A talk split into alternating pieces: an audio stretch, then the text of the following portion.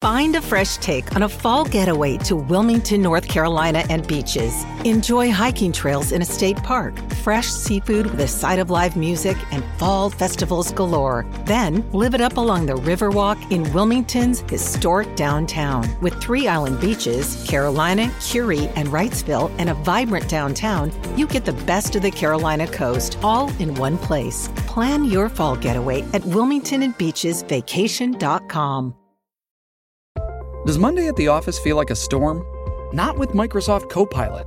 That feeling when Copilot gets everyone up to speed instantly? It's sunny again.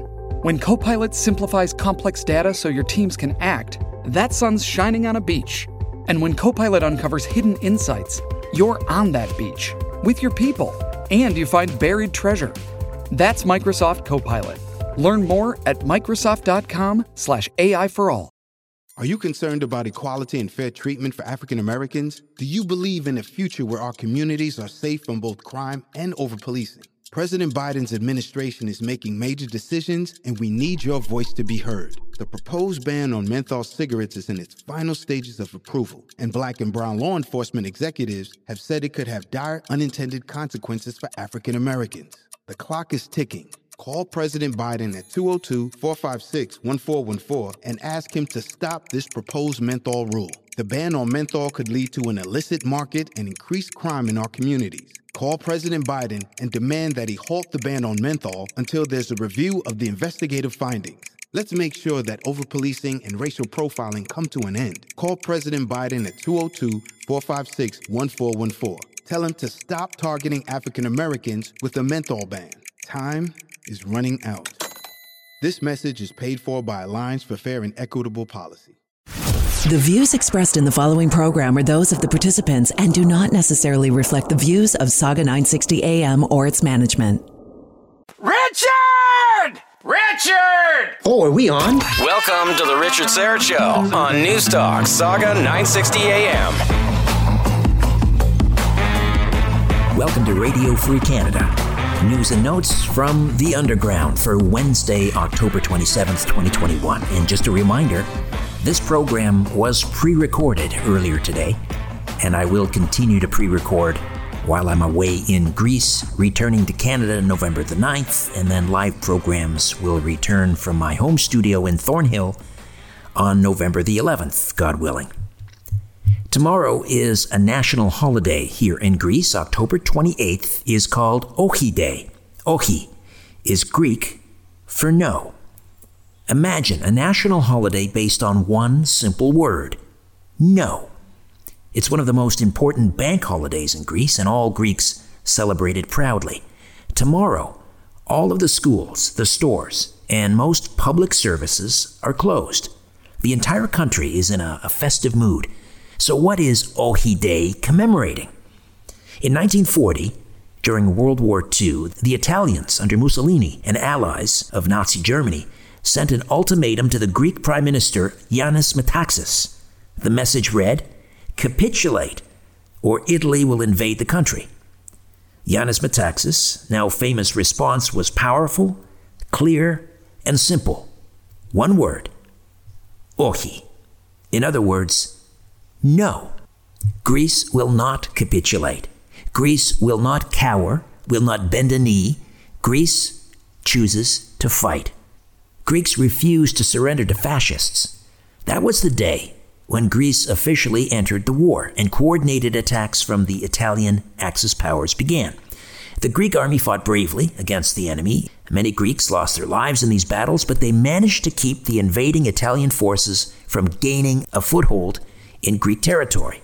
Irritated by the failure of his Italian allies, Hitler ordered German forces to attack, and the German army crossed the borders of Greece in April of 1941. The German invasion and occupation that followed was a horrible period of Greek history. Many people died of famine, inflation destroyed the country's economy, and the entire Greek Jewish community was taken away to concentration camps. Despite the humiliation of everyday life for Greeks, the resistance efforts never dwindled. And finally, in the autumn of 1944, after more than four years of long battles, the Germans withdrew from Greece and their country, and Greece was free again. And to this day, this one simple word, ohi, remains a powerful reminder of what it means to be Greek, what it means to sacrifice and suffer and resist. Tomorrow, all around the globe, Greeks will celebrate and honor the deceased, as they would have if they were in their homeland. A week before Ohi Day, people decorate their homes and cities by hanging Greek flags from their balconies in the streets and the squares. The first part of the celebration is going to church. As a religious society, Greece has connected all of the major highlights of its history with religion and church. And on Ohi Day, the Christian Orthodox Church celebrates the Holy Veil of the Virgin Mary. Originally, the day dedicated to the celebration was the 1st of October, but Greeks decided to celebrate it the same day as Ohi Day because, according to the faithful, the Virgin Mary helped the soldiers in World War II fight the enemy and liberate the country.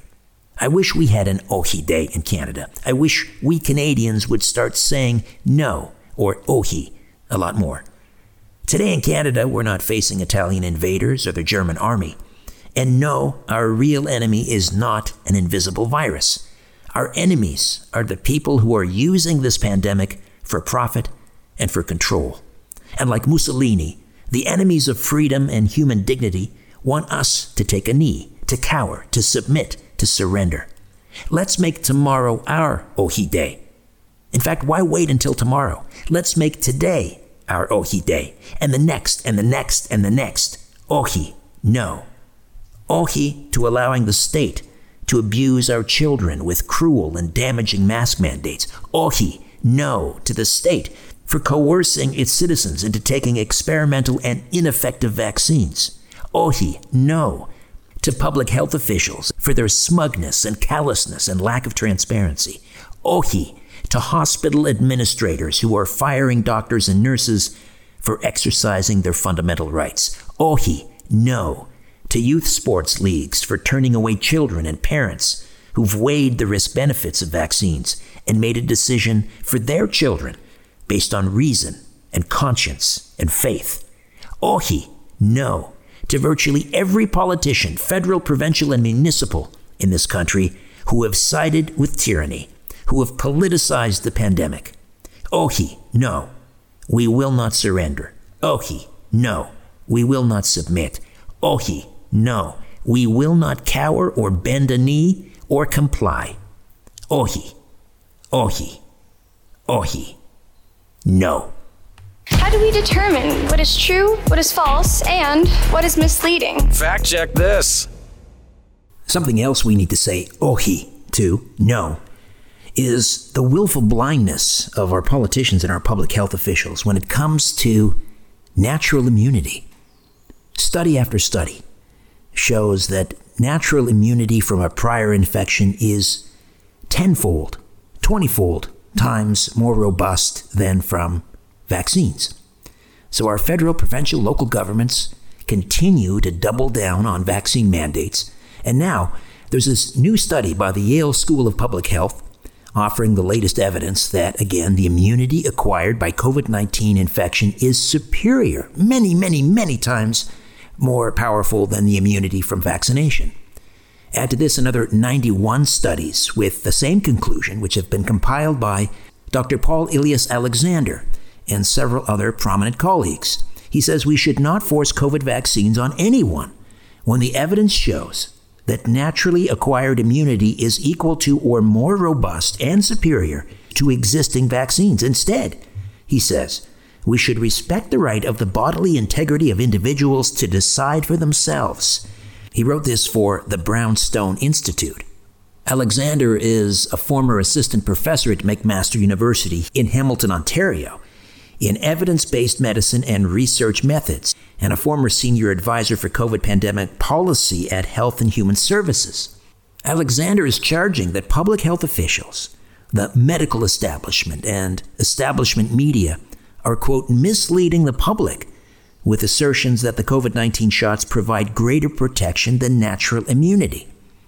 He notes that CDC Director Rochelle Walensky said in a statement published in October of 2020 in the British journal The Lancet, there is no evidence for lasting protective immunity to SARS CoV 2 following natural infection. And the consequence of waning immunity would present a risk to vulnerable populations for the indefinite future, she said. But for more than a century, we have known that natural immunity confers protection against the respiratory virus's outer coat proteins, and there's strong evidence for the persistence of antibodies. Somehow, Alexander says, the CDC recognizes natural immunity for chickenpox, measles, mumps, and rubella, but not for COVID 19. Alexander has compiled the list with the help of Dr. Harvey Risch of the Yale School of Public Health, Dr. Howard Tenenbaum of the University of Toronto, Dr. Ramin Oskoui of Foxhall Cardiology in Washington, D.C., and our good friend Dr. Peter McCullough of the Truth for Health Foundation in Texas and medical consultant Dr. Parvez Dara. On uh, Tuesday, Dr. Marty Makary of Johns Hopkins University said his research team is leading a long term study of natural immunity because the NIH and CDC are not doing it. They have $50 billion and 30,000 employees, yet they can't seem to conduct one of the most important studies we need done to inform the public, Makary wrote on Twitter.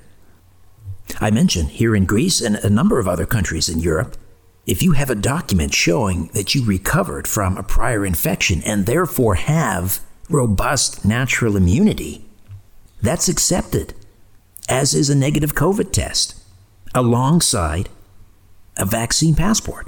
So, again, to quote Orwell from 1984, the medical establishment and our politicians are trying to memory hole what has been accepted science for a century natural immunity from a prior infection.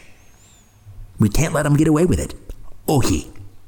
You know, it's funny. Just a few short months ago, we were being encouraged to go outside and bang on pots and pans as a show of appreciation and solidarity with healthcare workers, doctors, and nurses. They were heroes. They were on the front lines in the battle against SARS CoV 2. They were working incredibly long hours, often without sufficient personal protection equipment, PPE, because Gropey Blackface shipped most of it to communist China.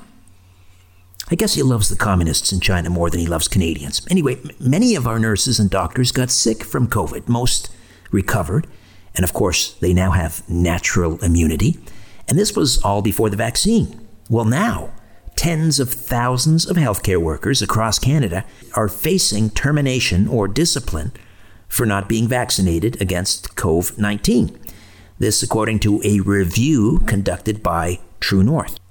Uh, between September 28th and October 25th, 26,425 nurses, doctors, and other staff in the healthcare industry could be reprimanded for not obeying various COVID 19 mandates instituted by their workplace or provincial governments. Some of the workers counted in the article have already been put on unpaid leave or fired. Now, here's the list. Again, this was compiled by our good friends at True North.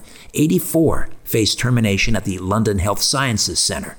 181 faced termination at the University Health Network, although there's a temporary injunction there. 497 face regular testing at Saskatchewan's Health Authority. 1,350 faced termination. At Hamilton Health Sciences, 176 faced testing or termination. At Manitoba Health, 318 at the Ottawa Hospital. Get this 5,512 faced termination. At the BC Ministry of Health, 2,663 face unpaid leave. At New Brunswick's Horizon Health Network, 250 at Waterloo Region and Wellington County, on and on the list goes. Here's the big one 15,000 face suspension with the Quebec Ministry of Health. So our healthcare system is so fragile, it's in, in such jeopardy because of the pandemic, the pandemic of the unvaccinated, uh, that we can afford to fire tens of thousands of nurses? Does this make any sense? On what planet does this make sense? Pluto. It's a Mickey Mouse planet. Uh, Tony Heller will be here this hour as we push back against the cult of global warming and the crazy climate change bedwetters. And I'll speak with Ann Silvers, the author of a book about male victims of domestic abuse. But first, I mentioned True North earlier. Sue Ann Levy, a terrific journalist formerly with the Toronto Sun, has now joined forces with True North. She'll be here next to discuss how the city of Toronto's attempt to be woke discriminates against the city's residents. Stick around. Back with more in three minutes. We're back as the Richard Syrett Show continues on News Talk, Saga 960 AM. Imagine for a moment you're North America's most ridiculous mayor, John Tory, or a member of his silly council, and you wanted to combat anti black racism. What would you do? Maybe hire more police, crack down on crime? That would make sense. Or you could institute something called the Toronto Black Food Sovereignty Plan. What? I know, sounds ridiculous. And Sue Ann Levy thinks so too. She's a contributor to True North, an investigative journalist, and the author of Underdog Confessions of a Right Wing Gay Jewish Muckraker. Hey, Sue Ann, welcome. How are you? I'm fine. Thanks for that uh, great intro, Richard. And I have to say, Underdog Confessions of a Right Wing Gay Jewish Muckraker, one of the great book titles of all time, remind me to come back and, and ask you about that. But first of all, what does a food sovereignty plan have to do with racism? Uh, darned if I know. I think that uh, it's uh, really just a giant make work project for an anti racism unit at the at Toronto City Hall that's getting 1.5 million in funding per year. And I guess they have to find something to tackle. But if it were me, if I was part of that unit, I would be worried about uh, the shootings that are occurring in, um, you know, Toronto community housing uh, developments and, you know, the black on black crime. But hey, you know, food is uh, a low hanging, shall we say, fruit, is low hanging fruit. Well, uh, I guess we shouldn't expect much uh, else from our virtue signaling. I call him North America's most ridiculous mayor and his silly council. So they've yeah. adopted this plan. What does the, the, the Black Food Sovereignty Plan supposed to entail? Well, you know, it's not going to get off the ground till next year. And the thing that concerns me is because I've seen runaway spending at City Hall for much of the 20 years uh, that I have kept an eye on it, and certainly during John Tory's term, the current mayor's term, uh, because he is a virtue signaler. So they they haven't attached a budget to it. They will next year when they develop the budget, but they've already approved it. So that means that it's full steam ahead. And what it entails, from what I can gather, is putting together a conference to talk about food needs, uh, the specific food needs of the Black population, how to get them culturally appropriate food, how to develop, uh, they're going to develop Black only, only markets, farmers markets. Uh, I want to see how that uh, unfolds. And I suppose that, that they're going to go into grocery stores or talk about going into grocery stores where they feel that the produce is substandard in black areas. Now, I I have no clue. Like I said in the piece I wrote, I have no clue whether the food is substandard in these grocery stores. But I I, I can't imagine that stores would not stock uh, the same sort of stuff if they're, say, uh, a grocery chain in one store or another. Right, right. What is culturally appropriate food? Well, I suppose that means, you know, stuff from Jamaican, from the islands, particular cuisine that is, um, that certain Black populations enjoy. But, you know, we have not far from where I live in Toronto, there's Little Jamaica and there are all kinds of culturally appropriate shops. You mean to tell me that many of the Black people in Toronto who are of Jamaican descent, for example, or Somali descent or whatever, don't know where to find their favorite foods? I mean, frankly, this thing is so distasteful. You should put it that way. Pardon the pun, but it, it's it's actually really patronizing yeah. to Black residents because it assumes that they don't know how to find food on their own. They talked about extra policing. They allege that police are uh, Are you concerned about equality and fair treatment for African Americans? Do you believe in a future where our communities are safe from both crime and over policing? President Biden's administration is making major decisions, and we need your voice to be heard. The proposed ban on menthol cigarettes is in its final stages of approval, and black and brown law enforcement executives have said it could have dire unintended consequences for African Americans. The clock is ticking. Call President Biden at 202 456 1414 and ask him to stop this proposed menthol rule. The ban on menthol could lead to an illicit market and increased crime in our communities. Call President Biden and demand that he halt the ban on menthol until there's a review of the investigative findings. Let's make sure that overpolicing and racial profiling come to an end. Call President Biden at 202 456 1414. Tell him to stop targeting African Americans with a menthol ban. Time is running out. This message is paid for by Alliance for Fair and Equitable Policy. Hanging out in grocery stores where Black populations are in excess. I can't believe that our police force would have the time to even do that. I mean, it's the most ridiculous statement I ever read.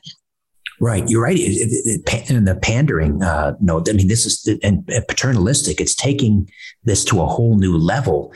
I mean, you talked about produce being substandard. Listen, I shop at Food Basics. I find the, the produce there substandard on a good day. So, yeah. Uh, again, it does. It sounds like they're just creating an industry for themselves, and they'll have conferences and they'll hand out uh, pamphlets and and, um, and and have meetings and so forth. Sue Ann Levy is with us, investigative journalist and a contributor to our uh, good friends at True North, the author of Underdog: Confessions of a Right Wing gay Jewish muckraker. We'll take a quick time out and come back and uh, discuss further. You're listening to The Richard Syrett Show on News Talk Saga 960, back with more right after these. Let's get back at it on News Talk Saga 960 AM. It's The Richard Syrett Show. Sue Ann Levy stays with us, investigative journalist, contributor to True North. We're talking about this Toronto Black Food Sovereignty Plan.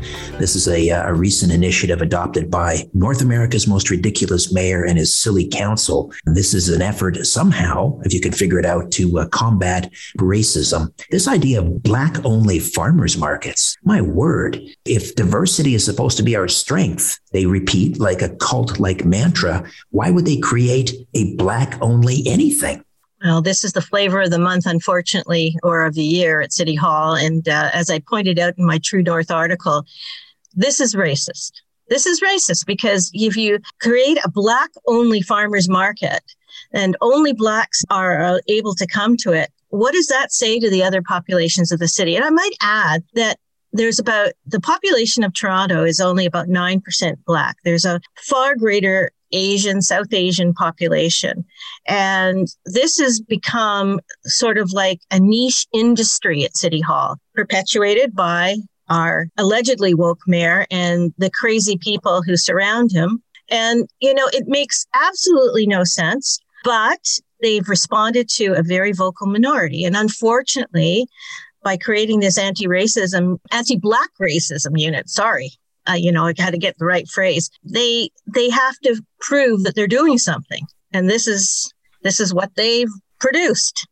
If they're not um, renaming streets and tearing down statues, uh, they're creating black only farmers markets. Speaking of which, can you give us an update on if you know what's happening with this renaming of, of streets? They're going to get rid of Dundas Square and Dundas Street, which is so tragic because Dundas mm-hmm. was one of the good guys. He was a progressive. He was a, an abolitionist, a great ally of um, Wilberforce, and introduced the petition in the British Parliament to, to abolish slavery. Where are we at with that? Is that going ahead full steam? Well, that's all gone silent, but I don't don't underestimate the bureaucrats that they're working behind the scenes. Again, a product of the anti-black racism unit and perpetuated by a vocal minority, a very vocal minority. The sad thing, Richard, is that our allegedly woke mayor and his the silly people who surround him respond to this nonsense. It makes absolutely no sense.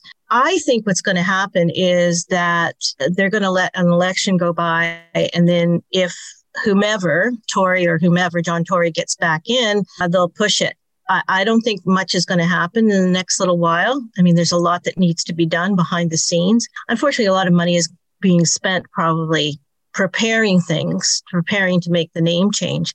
But like I said, if you don't hear anything, don't assume nothing's being done because I guess the underworked bureaucrats at City Hall who can't repair potholes, who can't repair sidewalks, who can't get the streets looking good and free of potholes, are busy doing all these virtue signaling activities behind the scenes. I, I, can't believe they're wasting their time and energy. Well, I can, but when, as you say, the city, it's starting to look like or seem and feel like New York under Ed Koch back in the 70s. It's just yeah. Gritty and grimy and dirty, and it's being hollowed out. It's quite tragic what's happening. Bridget, Richard, it makes me very sad. I went to New York for the weekend a couple weeks ago, and it was so full of life and lights of Broadway were back on. People are walking around. I go downtown in Toronto post COVID. And it's like a ghost town. And it makes me very, very sad to see what this council and this mayor have done to the city. Construction everywhere. It's a mess. The streets are a mess. Drug addicted people wandering around. Um, I, I can't say enough about uh, how disappointed I am in my adopted city and, and, and the council and the mayor who have made it so. This is their legacy. Sue-Ann, I got to ask you. I know it's been out, I think, about five years now, 2016. Underdog Confessions of a Right Wing Gay Jewish Muckraker. Just tell us a little bit about the book and how we can get a copy. Oh, well, it's still on Amazon. And it's still relevant even today because the things I wrote about back in 2016 when it was published, the council and how they behave towards their constituents and the issues and the fact that I'm not considered gay because I'm a self loathing lesbian, because I'm conservative, those kinds of things still stand. I happen to think it's a good read. They're still getting action on Amazon and on my website, sueannlevy.ca. And I'm going to, now that I'm uh, have departed from the sun, I'm going to be working on another book. So stay tuned. That might be one of the greatest book titles of all time. Just based on the title, I'd read that book. Well, I, I can't take credit for that. That was Random House, but they did a really good job packaging it, I have to say. Underdog Confessions of a Right Wing Gay Jewish Muckraker. Sue-Ann, always a delight. Thank you. Be well. We'll talk again. You too, Richard. Take care. Bye bye. Wednesdays, of course, we push back against climate change alarmism. And Tony Heller, the founder of RealClimateScience.com, is next to, uh, well, help push back. Stay with us. You're listening to The Richard Syrett Show on Newstalk Saga 960 AM. All right, it is hot out there. What better way to cool down than to start thinking about ice? Just visualize it ice miles and miles and miles of ice. We're going to talk about ice in Greenland, actually. And uh, Tony Heller joins us every Wednesday around this time to push back against climate change alarmism. He's the founder of realclimatescience.com. Hey, Tony, how are you, buddy? I'm good, Richard. How about yourself? Very well. So, um, one of the things that the climate uh, bedwetters like to cry about is uh, Greenland and how Greenland is melting. The ice is melting. Uh, Greenland will be green again. Uh, what you have some interesting news on that front. Tell us about the ice in Greenland. Well, you know, the, about 600 billion tons of snow on Greenland every year. Um, and then there's a period of time from during the summer, about eight weeks or so, or, or perhaps a little more, when the when the snow melts. Um, and in order for Greenland to maintain equilibrium, um, you have to lose if you're going to get 600 billion tons of snow falling during the, you know, for the other 10 months of the year. Then you have to lose that same amount of snow and ice every year. Otherwise, you know, the Greenland ice would keep growing and eventually go all the way to the moon, or obviously that can't happen. But the point is, you have to lose as much snow every year as falls. Um, and and so this year it's been above average. Usually, usually there's an excess of around 400 billion tons more snow falls than melts during the summer. This year it's been higher than that. There's uh, a fairly large excess of snow fell on Greenland um, over the past 12 months. And so it's a, the, Greenland surface has gained about 450 billion tons of snow over the past year. Um, and but there was one a few days last week where a lot of you know, a lot of snow melted, and, and climate alarmists got picked up on this and got hysterical about it. Say Greenland's melting, Greenland's melting. But the reality is that the surface mass balance of Greenland is above average, and it has been for three of the last five years, and the, and one of the other two years it was almost exactly average. So Greenland has been gaining. Greenland surface has been gaining ice over the last five years. But that doesn't suit the propaganda, so they keep lying about it. Keep the press keeps lying about it, and they'll cherry pick one warm day or another where some snow melts.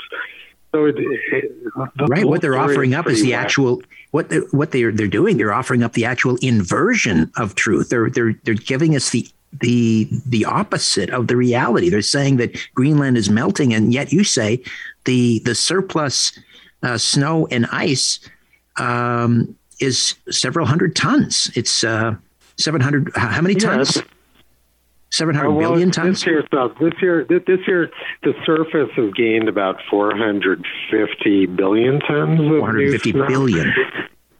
All right, but, but there's but, but then there's the other thing that happens in Greenland is that the, the, the, snow accumulates on the surface, this forms glaciers, and then the glaciers flow down into the sea and form icebergs, right? Like the one which sank the Titanic in 1912, right? Yes, it yes. formed these giant, uh, and that's how, and that's how, so those two mechanisms are how Greenland maintains balance.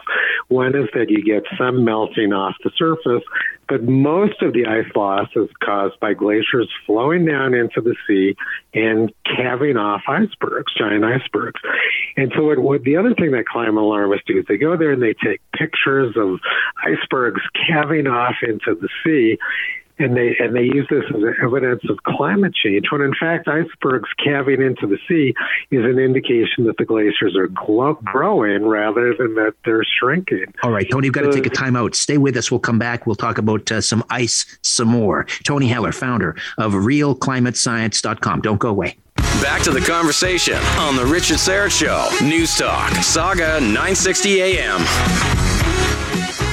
All right, Tony Heller stays with us. You are a treasure, Tony, um, helping us push back against climate change alarmism. We appreciate everything you do. And uh, people really need to check out your website, realclimatescience.com, realclimatescience.com. And uh, you can check out Tony's very powerful, well produced videos as well on YouTube and NewTube. Heller, H E L L E R, Tony Heller. So let's stick with the um, the theme of ice.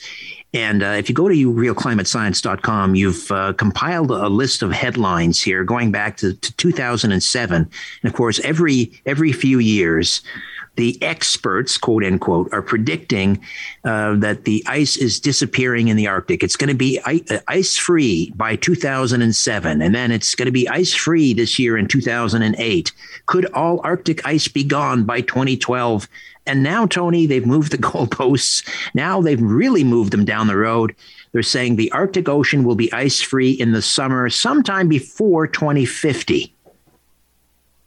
Yeah, that's you know when, when Al Gore got his um, received his Nobel Prize, he very solemnly declared that the Arctic was going to be ice free by 2014. And uh, the BBC predicted in 2007 that the Arctic would be ice free by 2013. And there's actually more Arctic ice now than there was on this date in 2007, the year when BBC made that prediction. So this goes on and on. I'm James Hansen, NASA's James Hansen, who started the global warming scare before Congress. Um, he predicted that the Arctic would be ice free between 2013 and 2018. Uh, Sierra Club Canada predicted, said the Arctic will be ice free in 2013. Um, yeah, I, have yeah, I've got a whole list of these. Um, and now the, the latest prediction is that the Arctic will be ice free in 2050.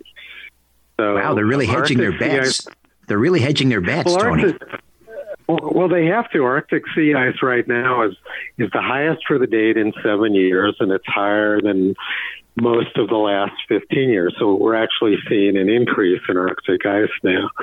Um, so they're yeah they're not doing too well with their forecast. So they're getting back. They they made the mistake of making forecasts which were easily provable that they were wrong in the past. But if you go back and you make predictions 40 years in the future, nobody's going to remember them. In the, right. in the 1950, in the 1950s, in 1958, actually uh, on this date in 1958, August 11th, 1958, two U.S. submarines surfaced at, or, or at least one surfaced at the North Pole in, in open water. And the New York Times ran an article on that about that, and they said that Arctic was losing ice very rapidly. The ice was very thin; it was only two meters thick, and that there were and they discussed the public misconception. People believe that there's very thick ice. This was people believe that our ice in the Arctic is very thick, but it's not. It's a very thin layer. And now here we are same date in 2011, there's two meters of ice at the North Pole where this submarine surfaced in 1958, and there really hasn't been any change in the thickness of Arctic ice since 1958. And in that, and in that same 1958 article in the New York Times, they predicted that within the lifetime of their children, people would be sailing across the North Pole in an ice-free Arctic. So this has been going on forever. And in a hundred years ago, people were making predictions that the Arctic was going to be ice free soon. And if you go back to, to the time when Stonehenge was built, the Arctic actually was ice free. It's the Danish Geologic Survey or the Norwegian Geologic Survey, I don't remember which one, has done a study showing that the Arctic was probably ice free around the time Stonehenge was built. And at that time, um, you know, 5,000 years ago, trees in Canada grew all the way to the edge of the Arctic Ocean. You can find fossilized tree stumps all the way to the edge of the Arctic Ocean from 5,000 years ago. And now the tree line in Canada is 100 kilometers further south. And that means that there was no permafrost at that time. The Arctic was ice free. Um, and and this was at a time when carbon dioxide levels were much lower. So all these superstitions about the Arctic, none of them have anything to do with science. Um, it, it's just a way to demonize it's hysteria. It's a way to demonize fossil fuels, and it has nothing to do with science or history. And the other thing I should point out too is that the Arctic was ice free 5,000 years ago for an extended period of time, and the polar bears survived you know, we've always heard that polar bears need ice in the summer, but it's not true. Right. The polar bear population around Hudson Bay um, survives three months of ice-free conditions every single year, and they're doing just fine. You know, in I love those photographs where they'll they'll show a, a, a polar bear on an ice floe, and they'll say, "You see the melting ice, and these bears are stranded." No, no, Sherlock. Sw- polar bears are excellent swimmers. and they swim yeah, out to the ice floes. And, and, right, and how does the Hudson Bay polar bear population survive and thrive like it's doing now? When there's no ice in the Hudson Bay every year for three months, it, these people are just making stuff up. exactly. Well, they're really they're, it's, they're really starting to ratchet up the fear. Uh, I mean, I know they it's been pretty bad, but now they're really I don't know if they're in panic mode because they're realizing that you know nothing seems to be uh, coming to fruition in terms of their predictions. But now the headlines are you know shock study reveals experts you know say uh, that even if we even if we meet our emission cutting goals, this is still going to happen uh, pretty soon. I mean, I, I, mean, at what point one has to ask. Um, are, are are, are, their predictions going, you know, to continue to fail, and people are finally going to wake up and say, you know what, this is enough of this chicken little stuff. This just isn't happening. When is it? When is that time mm-hmm. going to come? Yeah, I don't know. You know, you know what the best climate story for me today though was, you know, on his first week in office, Biden shut down oil and gas exploration in the United States, right? And he shut down the Keystone pipeline from Canada. And yes. today, Biden is asking OPEC to increase oil production. You know, the U.S. was energy self sufficient when Biden took office. He shut down exploration, and now he and now we're running short of oil, and he's asking OPEC to increase production. So what he did was he he moved production from the United States and Canada to OPEC. There you um, go. Which makes you wonder who, who who financed his campaign. It was probably OPEC paying there you go. that's that's right up there with uh, buying solar panels made in China that are that are manufactured using coal burning plants. Tony, always a pleasure. Thank you so much, and we'll talk again next week. Yeah, thanks, Richard. Tony Heller, founder of RealClimateScience.com. All right, stick around. There's more to come. Hour two of The Richard Syrett Show coming up. Another edition of Heroes and Villains. Plus, I'll speak with an author of a book about abuse of men by women. Don't go away. The views expressed in the following program are those of the participants and do not necessarily reflect the views of Sauga 960 AM or its management. The Richard Syrett Show continues on Newstalk Sauga 960 AM. Hour two, here we go. Coming up this hour, Ann Silvers is the author of Abuse of Men by Women. It happens, it hurts, and it's time to get real about it. Ann's a counselor, relationship coach, and analyst living in Washington state. Uh, men can be on the receiving end of an abusive relationship. Uh, it could be from an emotionally abusive girlfriend, a physically abusive wife, or a, a female partner who's demanding, controlling, manipulative, or bullying. Uh, there are something like seven forms of partner or, or spousal abuse. Ann's book really shatters the silence surrounding partner abuse, where the target of the abuse is a man and the source of the abuse is a woman. And it, it challenges the common perception that domestic violence and other types of, of partner abuse only happen to women. It's just not true. And we need to talk about it. Uh, you know, I'm getting email from listeners, and they're asking, "Hey, Richard, where is the German word of the day? And where are all those cringy dad jokes? And where's the B or not the B?" Uh, those are those are regular features on the program. If you're new to the Richard Syrett Show, but those are features that I do when Lou is here. Lou Schizas, the irascible but lovable Lou, and he's not here because I'm in Greece until November the 9th and uh, there's a seven hour time difference, and I'm pre recording the show earlier in the day here.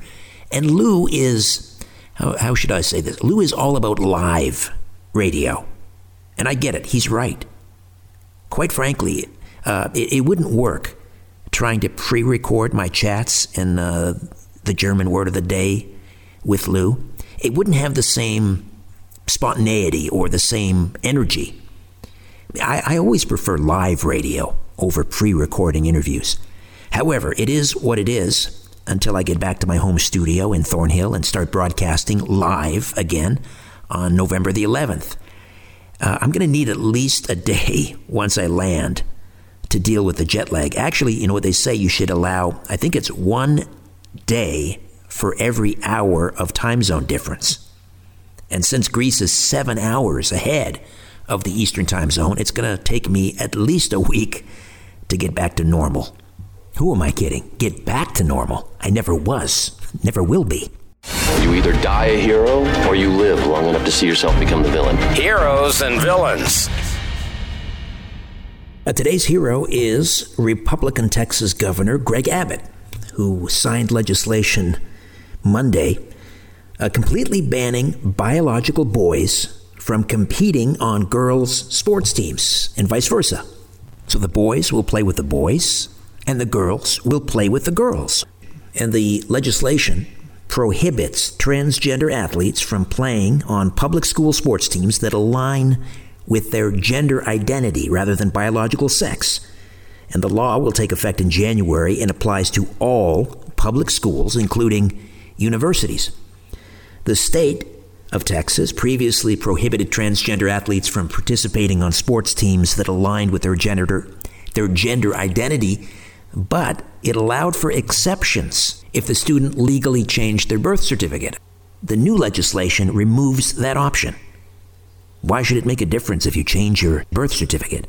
A biological male is a biological male, a biological female is still a biological female. Republican State Representative Valoree Swanson, who sponsored the bill, said during a committee hearing it's very important that we protect everything that women have gained in the last 50 years. I wholeheartedly agree.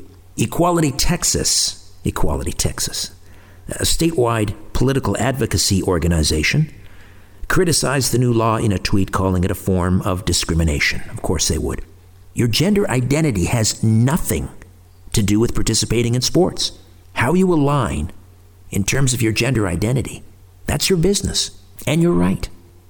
Your physical abilities, your physical advantages have everything to do with sport.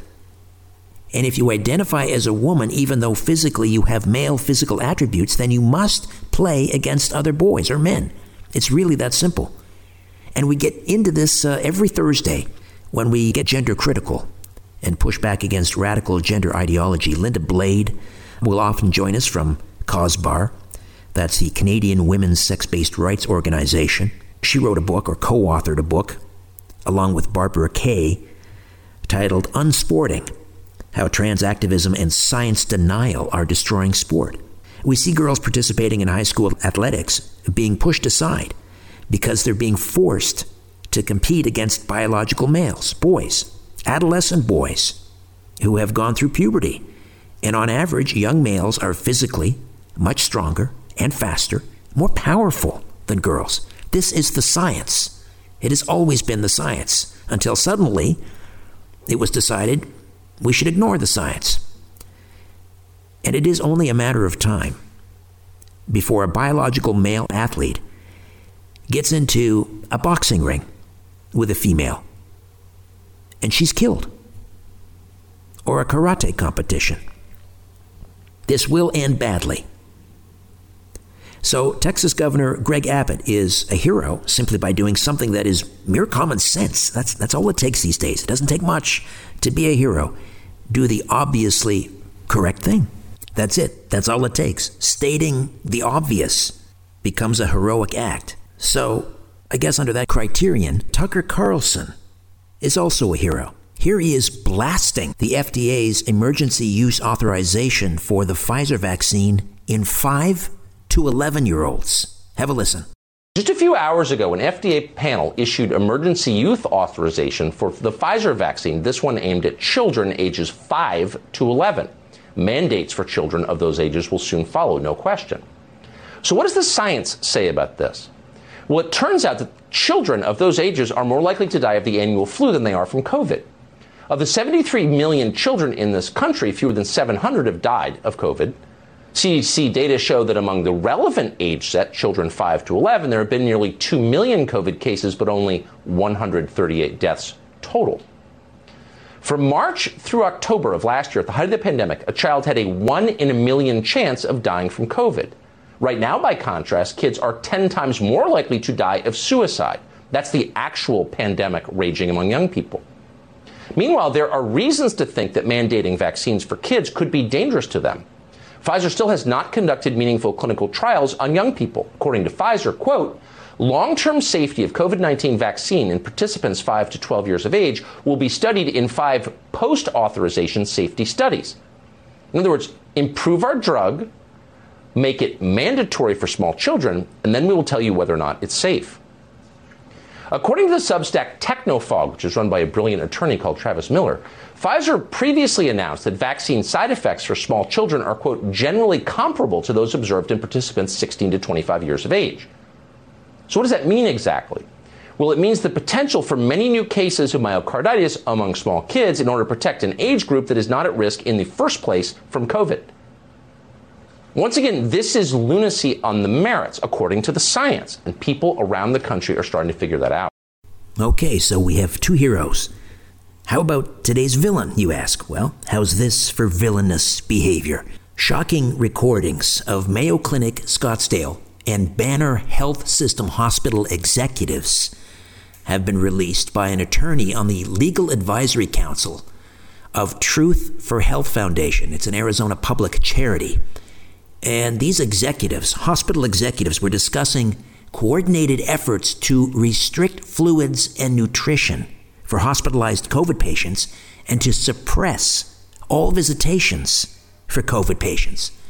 The COVID protocol hospital physicians must follow in lockstep across the U.S. appears to be the implementation of the 2009 2010 Complete Lives System, developed by Dr. Ezekiel Emanuel for rationing medical care for people older than 50.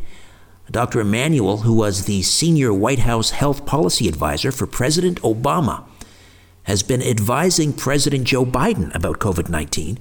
He stated in his classic 2009 Lancet paper, quote, when implemented, the complete live system produces a priority curve on which individuals aged between roughly 15 and 40 get the most substantial chance, whereas the youngest and oldest people get chances that are attenuated. Attenuated? Attenuated. That means rationed, restricted, or denied denying medical care, which commonly leads to premature death. In 2021, whistleblower doctors, nurses, attorneys, patient advocates, and journalists have exposed egregious hospital abuses, neglect of patients, and denial of vital intravenous fluids and basic medicine to hospitalized COVID patients across the United States. The Complete Lives Protocol apparently derives from the 1990s UK National Health Service Liverpool pathway, which in effect constituted euthanasia. So now we see this malevolent manifestation in the COVID protocol. Age based rationing is happening every day on COVID units in hospitals in the United States, maybe in Canada, I don't know. The overwhelming majority of COVID patients are older, so people over the age of 50 when, according to Ezekiel Emanuel's plan, they are not worth the use of medical resources. These are the death panels we've heard so much about. The complete live system and the COVID protocol both are pathways leading to suffering and premature death, mainly of older Americans. They achieve the government's goal of reducing Medicare costs. At the same time, hospitals make untold extra millions with extra incentive payments for COVID patients during their tortured path to death, while they are chemically and physically restrained and isolated from families, pastors, priests, and rabbis. We're hearing about these unconscionable hospital violations of human rights, including even violations of the Geneva Convention, which were established in the Second World War to prevent abuses of prisoners. And now they're occurring daily across the United States. Patients are denied adequate fluids and nutrition, as well as vitamins. Hospitals are using law enforcement to deny access to hospital grounds for family and advocates. So, Dr. Ezekiel Emanuel, President Obama's White House health policy advisor, the creator of this heinous COVID healthcare protocol and rationing of healthcare, is today's villain. We'll talk about men who are abused by women when the Richard Syrett Show continues right after these. Welcome back to the Richard Syrett Show on News Talk, Sauga 960 AM. In her book, Abuse of Men by Women, It Happens, It Hurts, and It's Time to Get Real About It, Ann Silvers provides a roadmap for men and women looking to help their brothers, fathers, sons, and friends who are being abused by women or teach them how to avoid getting pulled in by them. It's a call to action for professionals, police officers, ministers, counselors, teachers, and all people who are willing to see what's really going on. And welcome to the program. How are you? Good. Thanks for having me. So, you suffered abuse at the hands of a man. So, one might ask, why then write about male victims of abuse? Because all abuse matters. And, and, I care about it all. And I think that there's lots of discussion about women being abused by men. There's a real void of recognition that the flip side is also occurring and it's harmful to the men it's happening to, to the children who are witnessing it, and even the women who um, are doing it. Why is that? Why does male abuse at the hands of women get short shrift? Great question. I actually was asked this question so often recently that I did a blog post about it, and I came up with eight reasons why we have this tendency to not recognize the abuse of men by women. So one is it one thing is we tend to look at things in, you know with a polarized view, an either or view, which then is like men are bad, women are good. Men are liars, women are truthful. Uh, women are victims, men are perpetrators. This, this real black and white view of things makes it hard for us to see that the reality is everything belongs on a continuum, or most everything belongs on a continuum between those polar opposites. And most individuals are going to fall somewhere in the middle of the continuum. So that's one thing. Another thing is there's a lot of people who are afraid that if we give airtime to the reality of women abusing men, that somehow we're detracting from or we're taking something away from discussion or recognition of sometimes men abuse women. So there's that. There's the whole pendulum swing kind of argument that men got away with abusing women, so now it's payback time. And I really think that we are we can be above that if we choose to and find a more balanced view that is healthier. There's also a belief that a man, a woman can't really hurt a man. And that's not based in reality. That's um, that's cultural bias, and that if a man got hit by a woman or abused or demeaned in some way by her, he must have deserved it. Is another thing that gets in the way. Let's talk about what male abuse by women, what it looks like. How does it differ from female abuse by men. Are you concerned about equality and fair treatment for African Americans? Do you believe in a future where our communities are safe from both crime and over policing? President Biden's administration is making major decisions, and we need your voice to be heard. The proposed ban on menthol cigarettes is in its final stages of approval, and black and brown law enforcement executives have said it could have dire unintended consequences for African Americans. The clock is ticking call President Biden at 202 456 1414 and ask him to stop this proposed menthol rule. The ban on menthol could lead to an illicit market and increased crime in our communities. Call President Biden and demand that he halt the ban on menthol until there's a review of the investigative findings. Let's make sure that overpolicing and racial profiling come to an end. Call President Biden at 202 456 1414. Tell him to stop targeting African Americans with a menthol ban. Time is running out. This message is paid for by Alliance for Fair and Equitable Policy. The vast majority of the time, it looks very similar, at times, exactly the same. So, all we're talking about all seven forms of partner abuse. So, physical abuse, which does happen, uh, female to male. Uh, we're also talking sexual abuse, which does happen, female to male. Um, and then the ones that are easier for people to sort of recognize, which would be verbal, emotional, psychological, financial, legal, and spiritual. Are you concerned about equality and fair treatment for African Americans? Do you believe in a future where our communities are safe from both crime and over policing? President Biden's administration is making major decisions, and we need your voice to be heard. The proposed ban on menthol cigarettes is in its final stages of approval, and black and brown law enforcement executives have said it could have dire unintended consequences for African Americans. The clock is ticking. Call President Biden at 202 456 1414 and ask him to stop this proposed menthol rule. The ban on menthol could lead to an illicit market and increased crime in our communities. Call President Biden and demand that he halt the ban on menthol until there's a review of the investigative findings. Let's make sure that overpolicing and racial profiling come to an end. Call President Biden at 202 456 1414. Tell him to stop targeting African Americans with a menthol ban. Time is running out. This message is paid for by Alliance for Fair and Equitable Policy.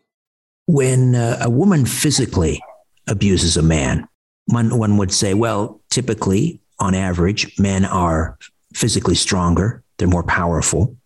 So how does how does that abuse manifest? Do, do women tend to use weapons, objects? That's one way. There are quite a few ways that a woman can overcome the size differential. Um, and, you, and you bring up a really good point. And I think that this is one of the things that blocks recognition that this is happening. This uh, idea that, well, a woman can't really hurt a guy because she's smaller. But I know a lot of large men who have been brutalized, physically brutalized by short wives and girlfriends. So they can, one of the ways is a surprise attack. So coming up from behind uh, one man I talked to, his wife had a pattern of coming up from behind him, jumping on his back and scratching him, punching him. Being attacked in your sleep. I talked to a number of men who've been attacked in their sleep. Uh, being attacked while you're driving is another one where you can't really, you know, some condition where you can't easily fight back or resist. Um, so that's one way. Another way is weapons, as, as you described. Another way is getting other people to join in, actually. One man talked about that not only does it, did his wife hit him, but she engaged her um, teenage sons from an, from an earlier marriage to also hit him. Throwing things, you know, you can throw from a distance with quite, uh, you know, and we even, you know, one of the things that that really is disturbing about the issue of, of women abusing men is culturally we have not only accepted it, but we are we make caricatures of it. We find it funny. So the the caricature of a woman with a frying pan coming up behind a guy. You know, in in reality, that actually utilizes a number of the ways that women can overcome their their size differential. Surprise attack and using using a weapon. All right, Ann, we'll uh, step away for a quick timeout and come back and uh, discuss further abuse of men by women. Ann Silvers, my guest. Stay with us. The bull session continues on the Richard Syrett Show. News Talk, Sauga 960 AM. Ann Silvers is with us, the author of Abuse of Men by Women. It happens, it hurts, and it's time to get real about it you sort of addressed this earlier, but let me just come come back around to it, and that is how you respond to someone who might say that a, a woman who is, uh, and let's put physical abuse aside for a moment, but a woman who is overly demanding or controlling or even emotionally abusive of her male partner, that that does not compare to physical abuse by a man of a woman. So I think what you're saying is that uh, people argue that uh, it's not so important to care about women abusing men because we what we really need to just care about is the physical abuse of women by men. Well, to me again, it, it all matters. I, I care about physical abuse of women by men, and I care about physical abuse uh, of men by women and all the other forms of partner abuse. I don't think it's an either or competition. One of the, the issues that women face, and perhaps it's not as prominent as it once was, but that is a woman was, felt trapped that if she was in an abusive relationship, she might not have the financial means to live on her own. Is that the same for men? It certainly can be, yes. And we have um, such a dire lack of resources for men who want to flee an uh, physically abusive relationship with a woman. There's uh, very, very few, if down to none, uh, shelters for men and their children. Um, a man could be financially dependent on a woman, or there could be other, you know, financial constraints that that make it very difficult for him to have a separate household. Um, yeah, there's a lot of similar factors. What are the statistics concerning men being abused by their women? How prominent is it? Do we have any data? There is data that bounces around. Um, I have a hard time. I don't know what to believe in many ways. I think that um, the one that I, I lean toward is kind of a loose one. Um, because I think exacting numbers are hard to come by and, and believe. So the the loose one that I've heard um, is about a third of the time, women, uh, men are the instigators in domestic violence. In about a third of the time, women are the instigators in domestic violence. And about a third of the time, it's mutual and i think it's really important to bring up the mutual aspect of things is i it took me a while as a counselor to figure out when i was trying to look at a couple and think well who's doing what to who here? You know who who should really be making the big changes? Uh, where do i direct my help? And then i'd realize oh they're both they're, you know they're both doing it to each other. So that can happen. And it can be that it's very very innocent on one person's part and the other is really the reason why uh, abuse is happening. And how prominent is it? How many men report being abused in some way by their their female partner?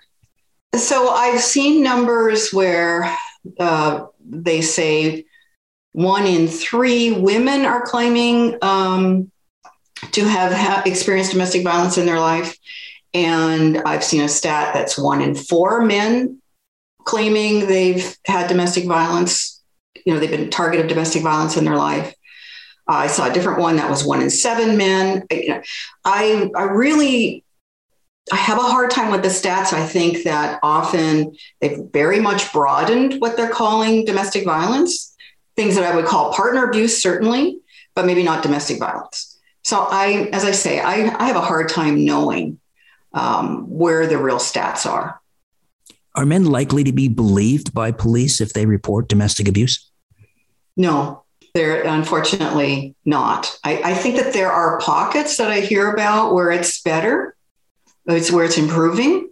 Um, and then I'll hear another story that's just awful, where a man, um, a man who I'll, I'll, tell you a story. There was a man that called, contacted me. Uh, a recent story where he had over years been physically abused by his wife. He kept um, believing she was going to get help. She lied about getting help. Things didn't change.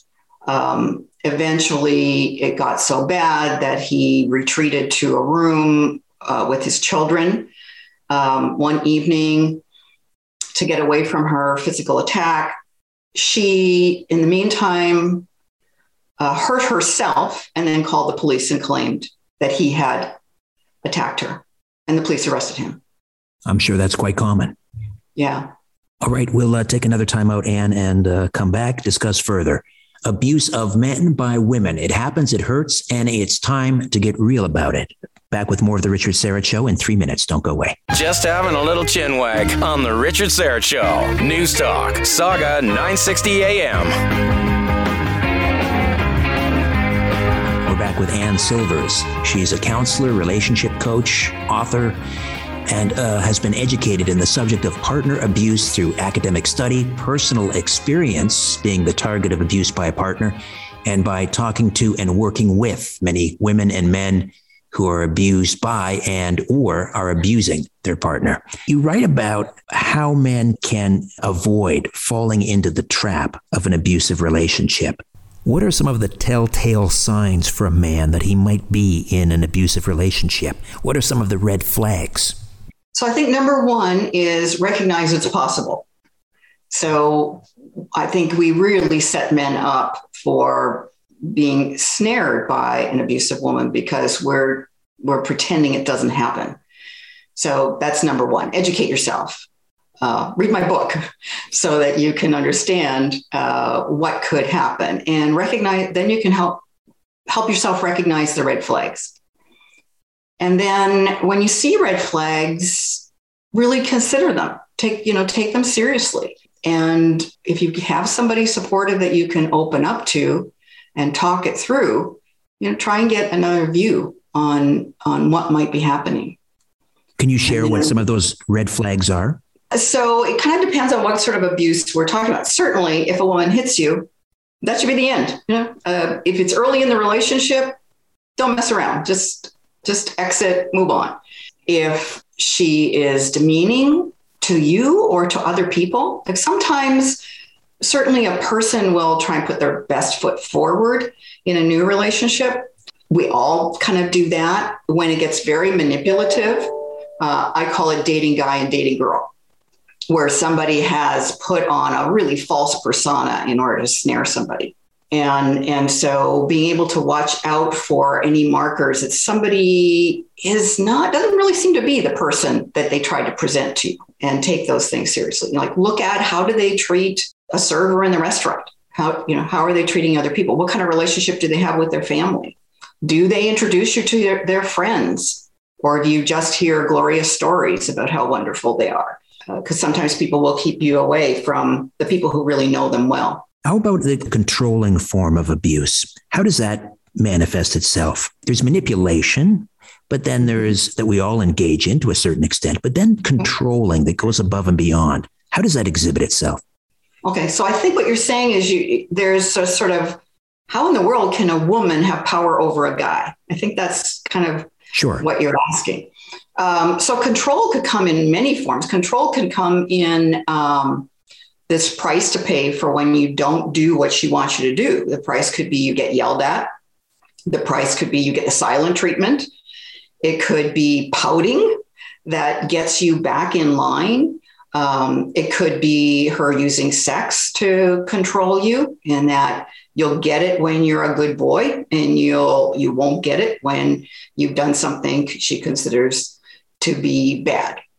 Um, now, having said that, that's very different than if if you really do something that that hurts her feelings and she just doesn't genuinely doesn't feel like having sex with you.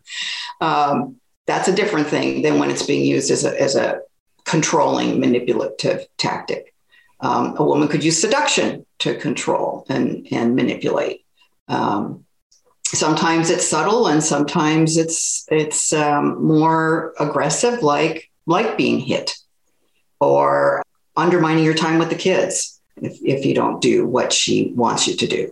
That's very nuanced, isn't it? Where do you draw the line between a form of manipulation that many of us probably engage in in a marriage or some type of relationship when it crosses over to abuse? Where do you draw that line? Great question. I, I, think this is a really important thing to talk about. And it's one of the things that makes it so confusing because it isn't black and white. So everything that we might consider as having the potential of being abusive, every kind of behavior that has the potential of being abusive, could also be totally not abusive, you know, totally healthy. So I think each thing needs to go on its a, continuum. One end would be totally healthy, one end would be extremely abusive.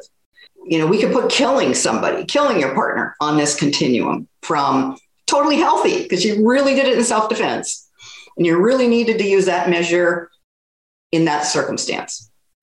To totally abusive, where you killed somebody with without having those circumstances. You killed your partner without having circumstances that were self-defense. And we could put yelling on a continuum from totally healthy to very abusive. So on the totally healthy side, you know, somebody yells, watch out for that truck if they're going to step in front of a truck.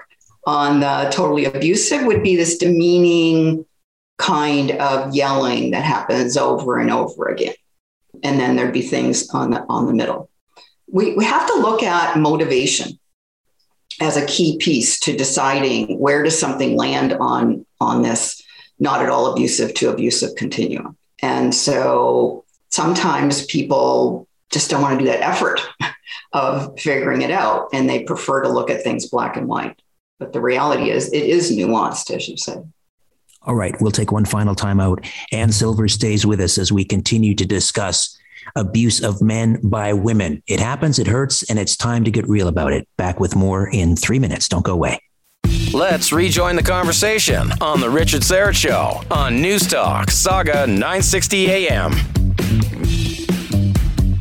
Ann Silvers stays with us for a few moments yet. She's a counselor, relationship coach, and author. The book is Abuse of Men by Women. It happens, it hurts, and it's time to get real about it. You mentioned that one of the reasons this doesn't get the attention it deserves is that it, it it's viewed this whole domestic abuse discussion is is kind of a zero sum game. If you're talking about men getting abused by women, you're detracting from women getting abused by men. So have you received any pushback from women's groups who say exactly that, that or argue that you're detracting from the far more serious, more prominent issue of women who are abused by men? So I haven't had a whole group come against me. I, I always do, however, get some backlash pop up. Just on LinkedIn last week, I got yelled at. Um, you know how people yell at you on social media with lots of exclamation marks and capital letters and things. By when I posted an interview that I had about the subject of uh, women abusing men, this and the guy who yelled at me was a counselor. That uh, you know, kind of how dare I? And and so that sort of thing happens. Yeah, and I knew that was going to be the case when I when I wrote the book. So obviously, uh, we have a long ways to go. When you have counselors who are angry that you're drawing attention to this? Yes, when I when I go speak to counselor groups, I get lots of uh, people very eager to hear what I have to say. Lots of nodding of heads, like they they get it. They see it. They they welcome that we're talking about it. And invariably, I have somebody angry that I'm talking about the subject and and feeling a need to come up to me afterwards if they haven't spoken up in the group. You know, sometimes they'll speak up in the group, and they often bring up this pendulum swing thing. Men abused women for years and got away with it. And so they are deserving now of whatever they get. Yeah, that's an incredibly cynical uh, way to look at things. Uh, for men, and again, you know, I hesitate. We don't want to. We're not comparing the tragedy of one group versus the other. But I'm wondering for men if there's also the added problem of the shame that they feel because they have been victimized, because culturally men are supposed to be stronger. So not only are they being abused, maybe physically and emotionally, but also they feel the shame that they allowed it to happen. Absolutely. Absolutely. There's an extra layer of shame for men. And I feel like man law gets in the way of men recognizing what's happening to them, the culture recognizing what's going on, and men speaking up, and gets in the way of men getting help. So the man laws of don't talk, don't need help, you should be able to fix everything. You know, we train guys fix the car, fix the toilet, fix the problems, and they feel then that they shouldn't they shouldn't need somebody. They should be the fixer. And in an abusive relationship with a with a woman, they the guy often feels that they should be able to fix the situation. And and I will say, women who are in abusive relationships with a with a man or I also want to mention this can happen in same sex marriages as well and, right. and relationships. But most targets abuse in a relationship often will, regardless of the gender, will often feel like I can fix this, I can fix this. I just haven't figured it out yet. And it's one of the things that keeps you stuck. And then the man law around I shouldn't need help also gets in the way of men speaking up and getting help. And even so, they, they have a hard time recognizing what's happening to them. Like you say, there's shame around it. So they're embarrassed to uh, speak up. And so if a guy does come to you and shares this with you, be ready. Be ready to be supportive and helpful.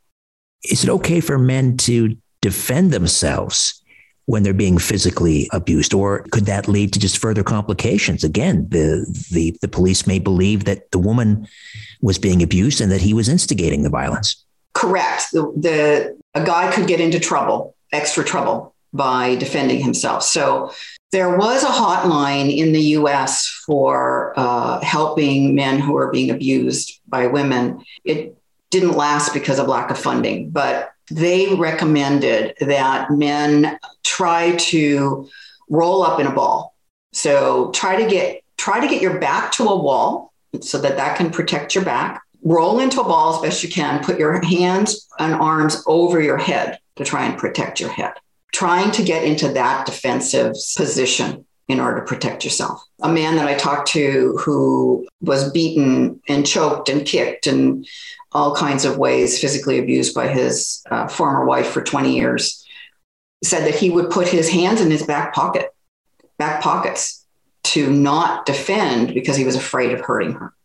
This is actually one of the ways that women get away that we talked a little bit earlier about how do smaller women get away with uh, physically attacking larger men that they're partners with?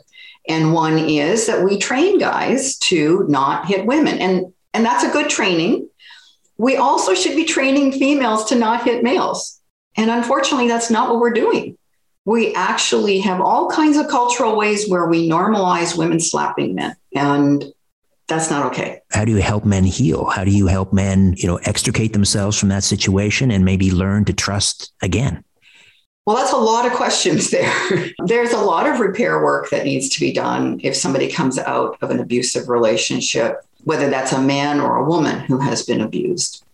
And uh, with men, we have the extra layers of shame, we have extra degrees of difficulty in helping them debrief and understand what was happening to them. If a man is in an abusive relationship, it can be very hard to get through to him that this is what's happening and it's not okay. And so there is a lot of healing. Trust can be rebuilt. It takes time. I would not encourage anybody to jump out of one relationship and quickly into another uh, because you should debrief and figure out how did you miss the red flags? What are the red flags? You know, look back and see, oh, yeah, that thing happened early in the relationship. That was a red flag. Now I can see that in the future and, and do that processing of what happened and the emotional healing as well.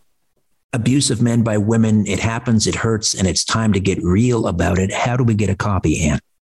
Thanks for asking. Uh, you can get it as an ebook from most online retailers. You can get it from Amazon in print and ebook, and also on my website, annsilvers.com. No E on Ann. And how do we follow you on Twitter, Ann? On Twitter, my handle is at Ann Silvers. No E. Okay.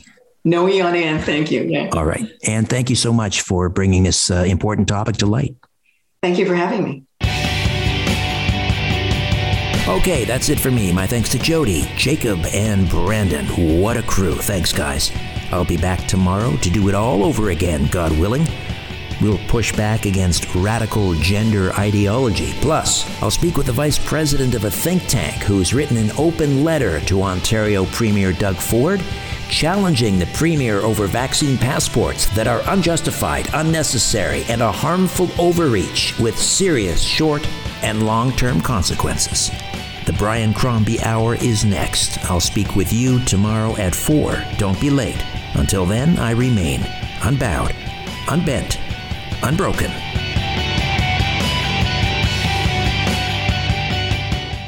That's it. That's all. For more Richard Syrett Show, podcasts, blogs, and other stuff, go to sauga960am.ca. Stop talking past each other and start talking with each other. We'll see you tomorrow afternoon at 4 on The Richard Syrett Show on News Talk, Sauga 960 AM.